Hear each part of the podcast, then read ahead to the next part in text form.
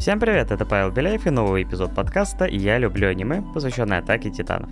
Когда этот выпуск выйдет, вы уже скорее всего досмотрите сериал целиком и все будут бурно обсуждать финал. Но в третьей части я не доберусь до него, а ограничусь лишь самим финальным сезоном, потому что он сам по себе очень насыщен событиями и темами для освещения. А финальный эпизод я хочу посвятить именно концовке сериала, общему итогу нашего совместного путешествия и автору манги Хаджими Исаями. Мы же перемещаемся с острова Парадис на земли Марли. И напоминаю, что далее вас ждут многочисленные спойлеры к сериалу.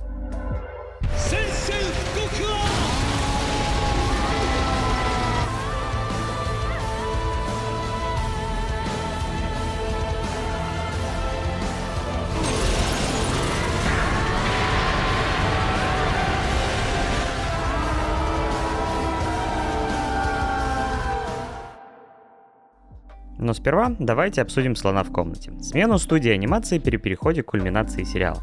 В прошлых эпизодах я нахваливал студию вид, которая стала для меня синонимом классной анимации. И для меня стало сюрпризом, что Атака Титанов оказалась в руках другой студии. Причем, судя по интервью, что я нашел, сами вид в процессе создания третьего сезона сообщили продюсерам, чтобы они искали новую студию на финальный сезон. И большинство студий отказывалось, потому что в индустрии у Титанов репутация проекта с адским производством. Выходит, что вид поняли, что не справится с растущей сложностью производства, так как масштаб событий оставшейся части манги огромен. На смену пришла мапа, которую я на тот момент знал только по первому сезону магической битвы. И уровень битвы был весьма неплохим. Крутая анимация, режиссура боев, а еще весьма толковое применение графики. Все говорило о том, что они должны справиться с атакой. Но было ли у них достаточно времени на подготовку? Думаю, что нет. Взять хотя бы опенинг, где нет ни одного кадра из аниме. Выглядит он стильно, но кажется это скорее вынужденная мера. В идеале им было нужно еще хотя бы полгода или даже год на разработку, но манга заканчивалась весной 21 года, и конечно же все хотели увидеть аниме в этот же срок. Скорее всего, поэтому сезон был назван финальным, хотя читателям было очевидно, что оставшиеся главы за один заход никак не экранизировать.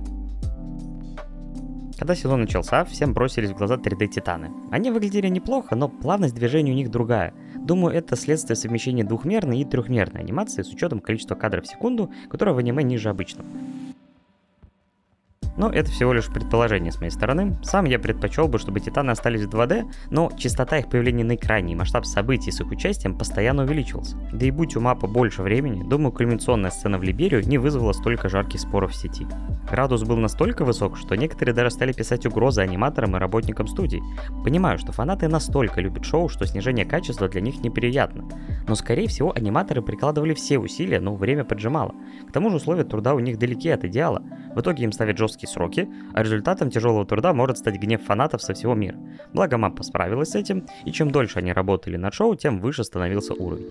Завершая разговор про эту ситуацию, хочу в очередной раз напомнить простую вещь. Анимация – чертовски сложный в производстве процесс. Чтобы добиться высочайшего качества, нужны огромные затраты в плане времени. Но все мы, как зрители, хотим увидеть продолжение любимого сериала как можно скорее. А когда мы говорим о настолько сложном масштабном проекте, как «Титаны», то без компромиссов между качеством и скоростью выпуска не обойтись, к сожалению. Теперь же вернемся к истории, где нас ждет невероятное количество событий. Сезон встречает нас неожиданной сменой перспективы. В конце третьего сезона нам рассказали, что мир за стенами не только существует, но и настроен к островитянам максимально недружелюбно, что и вылилось в операцию по похищению Титана-прародителя молодыми новобранцами в лице Райнера, Бертольда, Энни и Марселя, которого и съел Эмир в форме Титана. И именно Марсель в попытке защитить брата от участи стать Титаном нахваливал Райнера, получившего в итоге бронированного Титана и отправленного с ними на Парадис. Райнер же, узнав это, побоялся провала операции в самом начале и решает все же сломать стену в Сигансине, что и приводит ко всем дальнейшим событиям, а для него это становится причиной душевных терзаний и потери себя как цельной личности. Часть его хочет заслужить уважение как воина, порадовать мать и, может быть, даже начать жить с отцом Марлицем, который отрекся от сына из дьявольского народа, но несколько лет жизни за стенами разрывают его сознание. Поэтому после всего пережитого он, съедаемый внутренними конфликтами, теряет волю к жизни. И когда нам подробнее показывают жизнь в гетто Либерио, Райнер видит отражение себя и своих сослуживцев в молодых кандидатах Габи, Фалька, Уда и Софии. Если Уда и Зофия не успевают показать себя, то Габи и Фалька весьма интересные персонажи. Как и Эрон, Габи вызывал у зрителей очень широкий спектр эмоций. Нахальная девчушка, рвущаяся в бой ради похвалы и получения своей цели – силы бронированного после Райнера. Ее личность полностью впитала пропаганду Марли о дьяволах с острова, которые виноваты во всех бедах этого мира и в частности статуса оставшихся ильдийцев на континенте. Они вынуждены жить в гетто, не имея таких прав, как другие жители – так еще их используют в военных конфликтах как пушечное мясо. Что самое ужасное, в определенной степени островитяне, а точнее король Эльди, и правда виноваты в таком незавидном статусе своего народа вне стен. Он просто бросил их на произвол судьбы. Так что возникает вопрос, можно ли было решить эту сложную проблему иначе? Фалька же, будучи влюбленным в Габи, не хочет, чтобы она ограничивала свою жизнь 13 годами, которые она проведет в сражениях. Поэтому он пытается обогнать ее в этой гонке. Тем более, что прогресс уже позволяет эффективно бороться с титанами, а значит шанс умереть раньше только растет. При этом перспективы для народа и мир в целом также далеки от позитива, ведь они боятся, что если их боевое использование сойдет на нет, то их решат истребить полностью. Вообще же, смена перспективы позволяет отзеркалить историю наших героев, чтобы читатель или зритель увидели простую истину в том, что люди везде одинаковы. Все хотят любви, безопасности, возможности спокойно жить, но для достижения более масштабных целей государство возводит различия в абсолютную степень, разделяя людей стенами как реальными, так и метафорическими. Что и приводит к конфликтам, которые тянутся годами. Во вселенной же Титанов Исайяма-сан не пытается сделать какую-либо из сторон полностью их действиях. Марлийцы, выступающие агрессорами, сами были веками в роли угнетаемого народа. И после добровольного изгнания короля Эльдии, многовековая ярость за унижение не дала им построить гармоничное общество без притеснений. Поэтому они просто взяли за основу принципы Эльди и начали использовать их уже себе во благо. Тем более, что правит ими из тени эльдийский род Тайберов. Выходит, что Марли это та же самая империя, но под другой вывеской. И Ильдиец, управляющий страной, в которой ненавидит его народ, это ужасно. Хотя он и говорит, что в других странах отношения и условия их жизни еще хуже, чем в Марли но их род устроился весьма неплохо. Жители же Парадиза, отринув историю, стали жить в иллюзии, которую создал король, оставив за бортом часть своего народа. А когда произошли потрясения и не узнали правду, многие стали греть уже другой опасной идеей о возрождении Индийской империи и возврате своего статуса гегемона в этом мире. И от этого становится горестно, что зачастую именно такие идеи сплачивают народы и государства, а не попытки наладить диалог и добиться взаимопонимания как внутри стран, так и с внешними соседями. И тут, под цвет софитов, на главную сцену возвращается Эрон. В прошлом сезоне он задал вопрос о том, что наступит ли свобода для жителей острова, если все враги за морем умрут. И когда мы его снова встречаем, он начинает реализовывать этот страшный план. Сперва он провоцирует силы Парадиза на масштабную операцию на территорию Марли, из-за чего гибнет бесчетное множество мирных жителей гетто и города, причем многие от превращения Армина в Титана, который ради спасения друга вновь испачкал руки в крови. Эрн же уже знает свою конечную цель и ради ее достижения отринул человечность. Тем более он сюда еще вернется позже с еще более разрушительными последствиями для континента в целом. Если раньше он вызывал противоречивые эмоции из-за своего поведения, когда его бросало в разные крайности, от истерик до безрассудства, то теперь перед нами уже совсем другой Эрон, скрывающий свои эмоции, с пустым взглядом и перешагивающий через любые моральные нормы. Он даже позволяет себе избить Армина и сказать Микасе, что он ее ненавидит, потому что она рабыня Гена Факермана и что ее природа видит в нем господина и защищает его. Конечно же, это ложь, но ложь убедительная в конкретном моменте, так как перемешана с правдой. Но мы-то помним, как буквально во втором эпизоде сериала Микаса без раздумий ударила Эрна за то, что он нагрубил Армин. Да и когда Эрон и Жан устраивали очередную потасовку, она могла спокойно игнорировать это. Так что никакого господина она в нем не видит. Итогом же очередного спасения Эрона, похитившего себя самостоятельно, стало объединение со звероподобным для возможности использовать гул Земли. Все считают, что для защиты острова братья Егер выпустят титанов из внешней стены, тем самым показав, что на Парадис лучше не соваться, и больше воли короля не сдерживает силу Гула. Но у Эрона и Зика есть свои планы, как использовать силу прародителя.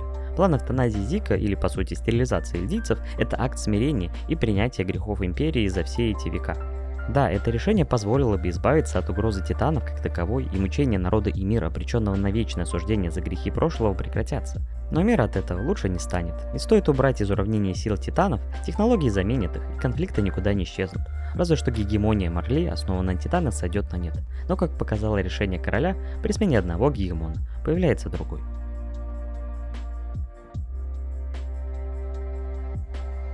Эрен же хочет не просто продемонстрировать силу, но подпитав националистические настроения на острове, уничтожить весь остальной мир, оставив в живых только жителей Парадиза. Так он хочет защитить свой маленький мир, в котором родился, вырос и сражался. Но, как верно подметил один из персонажей, это просто сделает мир меньше, а конфликтовать лидийцы могут и сами с собой. Люди перестанут конфликтовать, только когда в мире останется один человек или менее – так ответил Эрвин на вопрос Пиксиса на эту тему. Да и мы такие создания, что останется лишь один человек, он отрастит себе дополнительные личности и устроит с ними бойцовский клуб. И описав снова два эти плана, думаю, что изначально обозначенный с локальным использованием гула выглядит как некий компромисс. Да, он подразумевает жертву истории, которая будет вынуждена продолжить эту мерзкую традицию с поеданием родных в королевском роде, но это дало бы острову защиту и возможность попробовать начать налаживать сложнейшие дипломатические отношения с континентом о мире и статусе эльдийцев. Хотя и верится в такой исход с трудом, конечно, но попытаться стоило бы. В любом случае, Эрон с тикающими часиками решил иначе. Вообще же финальный сезон наполнен мощнейшими эпизодами, причем не только связанными с боями. Пятый эпизод, где Эрен и Райнер сидят друг напротив друга, и кажется, что круг замкнулся. Они оба пожили в чужих странах и поняли, что ничем не отличаются друг от друга. Но колесо жестокости снова прокрутилось, запустив цепочку страшных событий, которая унесла жизни в том числе и нашей Сашеньки. Можно подумать, что Исайма Сан просто решил отнять у нас любимого персонажа ради шок-контента, но он обыграл это очень сильно. Потому что Габи, оказавшись на острове дьяволов под крышей родителей Саши, постепенно понимает, что ее взрастили в ненависти, и в этом чувстве нет никакого смысла. Через мощные диалоги с Каей на месте гибели ее матери, где она искренне не понимает, за что она и ее мать заслужили такую ненависть за грехи людей, которые жили более века назад. Одна из сильнейших сцен всего сериала для меня – это их ужин в ресторане, куда их пригласил повар из Марли, влюбившийся в Сашу. Я искренне восхищаюсь отцом Саши, прощающего Габи, потому что иначе маятник ненависти будет и дальше раскачиваться в обе стороны. А он хочет, чтобы дети смогли выбраться из того леса, где мы подобно животным охотимся друг на друга. Возможно, поэтому позже разношерстная компания из остатков разведотряда и марлийцев будут искать выход из сложившейся ситуации, сидя у костра посреди леса, чтобы в итоге принять свои грехи и выйти из него. Прощение и принятие. Вот что дает надежду на лучший исход для мира. Но и это очень сложно принять, потому что возможность простить врага многие назовут слабостью, и на удар нужно отвечать соответствующий. Но именно поэтому мне нравится, куда направил историю Саяма-сан. После очередной кровавой бойни, которую устроили марлийцы и льдийцы в Сигансине, оставшиеся герои пробуют объединить усилия для остановки геноцида мирового масштаба. И кажется, что после всех предательств и зверств обоих сторон они должны перегрызть друг другу глотки, но они сознают свою идентичность, потому что ради благих намерений все творили страшные вещи, и у всех у них руки в крови врагов, невинных и своих сослуживцев. Оттого и сложно было наблюдать за бойней в порту, но поставлена она на высшем уровне. Вернемся к братьям Егер, которые во время событий в Сигансине перенеслись на встречу с правительницей мир. Там они могли путешествовать по воспоминаниям их отца, и Зик хотел найти доказательства, что их отец воспитал из Эрона того, кем он является. Поэтому он и противится плану эвтаназии льдийцев. В итоге же видит, что Гриша усвоил свой жизненный урок, не навязывая свои убеждения сыну. Ну как же Зику больно видеть это? Из него-то пытались сделать воина, инструмент в достижении целей. Или же доктор Ксавер относился к нему как к обычному ребенку, играя с ним и общаясь. Поэтому он стал для него отцовской фигурой, и на пару с ним он пришел к идее о мирном уходе ильдийцев из этого мира. Эрн же в одном из воспоминаний говорит брату, что он был таким с самого рождения, и не стоит искать внешние факторы. Мне, как зрителю, хотелось бы увидеть события, которые повлияли на него как на личность, но при этом я понимаю, что в формировании личности человека огромную роль играют врожденные черты. Воспитание и социум вокруг тоже имеют влияние, но бывают и такие случаи, когда выросший в абсолютно нормальных условиях человек оказывается маньяком, например. Так что мы еще пытаемся разобраться, что нами движет и существует ли вообще свобода воли у человека. Конечной точкой становится жуткая сцена, где Эрон благодаря силе атакующего Титана принуждает отца убить семью Рейс и трагичное воссоединение Гриши и Зика, за которым следует реализация плана Эрона. Он достучался до прародительницы Имир, которая была рабыней 2000 лет, а ведь в ее мире время течет иначе, поэтому для нее это была целая вечность. Ее предыстория, как и все в сериале, трагична до нельзя. Рабство в реальном мире, в форме человека, и в форме титана. И даже после смерти она не обрела покой. А ее тело было скормлено дочерям, которые размножили эту жуткую способность и дали Эльди силу для порабощения других стран и народов. И скрытая ярость и мир была выпущена на свободу с чудовищными последствиями.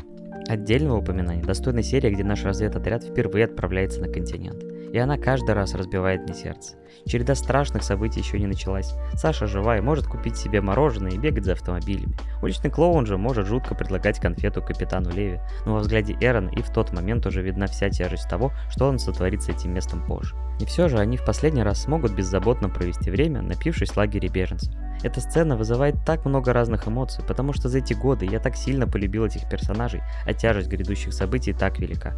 Не менее мощным является разговор между Микасой и Эроном на холме, где он наконец-то спрашивает, что она чувствует к нему, что рождает очередной вопрос, что было бы, если бы она ответила иначе.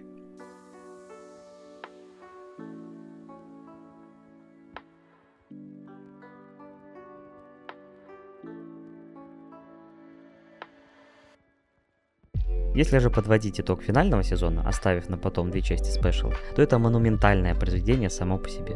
Исаяма Сан расширяет мир, освещает много интересных и глубоких тем для обсуждения, оставляя зрителю и читателю самому решать, что хорошо, а что плохо, и имеет ли вообще смысл применять эти критерии к этой истории. Несмотря на спорные решения по визуальной части, многие сцены их исполнения вызывают мое уважение к работникам студии Мапа. А ведь еще у нас поменялся композитор, который является коллегой Хироюки Савана, работавшего над прошлыми сезонами. И они работали над многими аниме вместе. Но если я не путаю, то Кота Ямамото здесь работает по большей части самостоятельно, но треки Хироюки Савана тоже были использованы. Музыка Ямамото звучит иначе, создавая более классический киношный эпик, но в любом случае содержит множество великолепных мелодий, оставшихся в памяти. Так что, несмотря на много противоречивых чувств, тем и реализации некоторых вещей, финальный сезон оправдывает свое название, возводя масштаб событий на небывалый уровень, продолжая отвечать на поставленные ранее вопросы и вызывая бурю эмоций, тем самым подтверждая статус одного из главных аниме в истории. А нам с вами осталось лишь обсудить финальный финал финала. Но это в следующий раз. Спасибо за прослушивание, всего хорошего, пока-пока.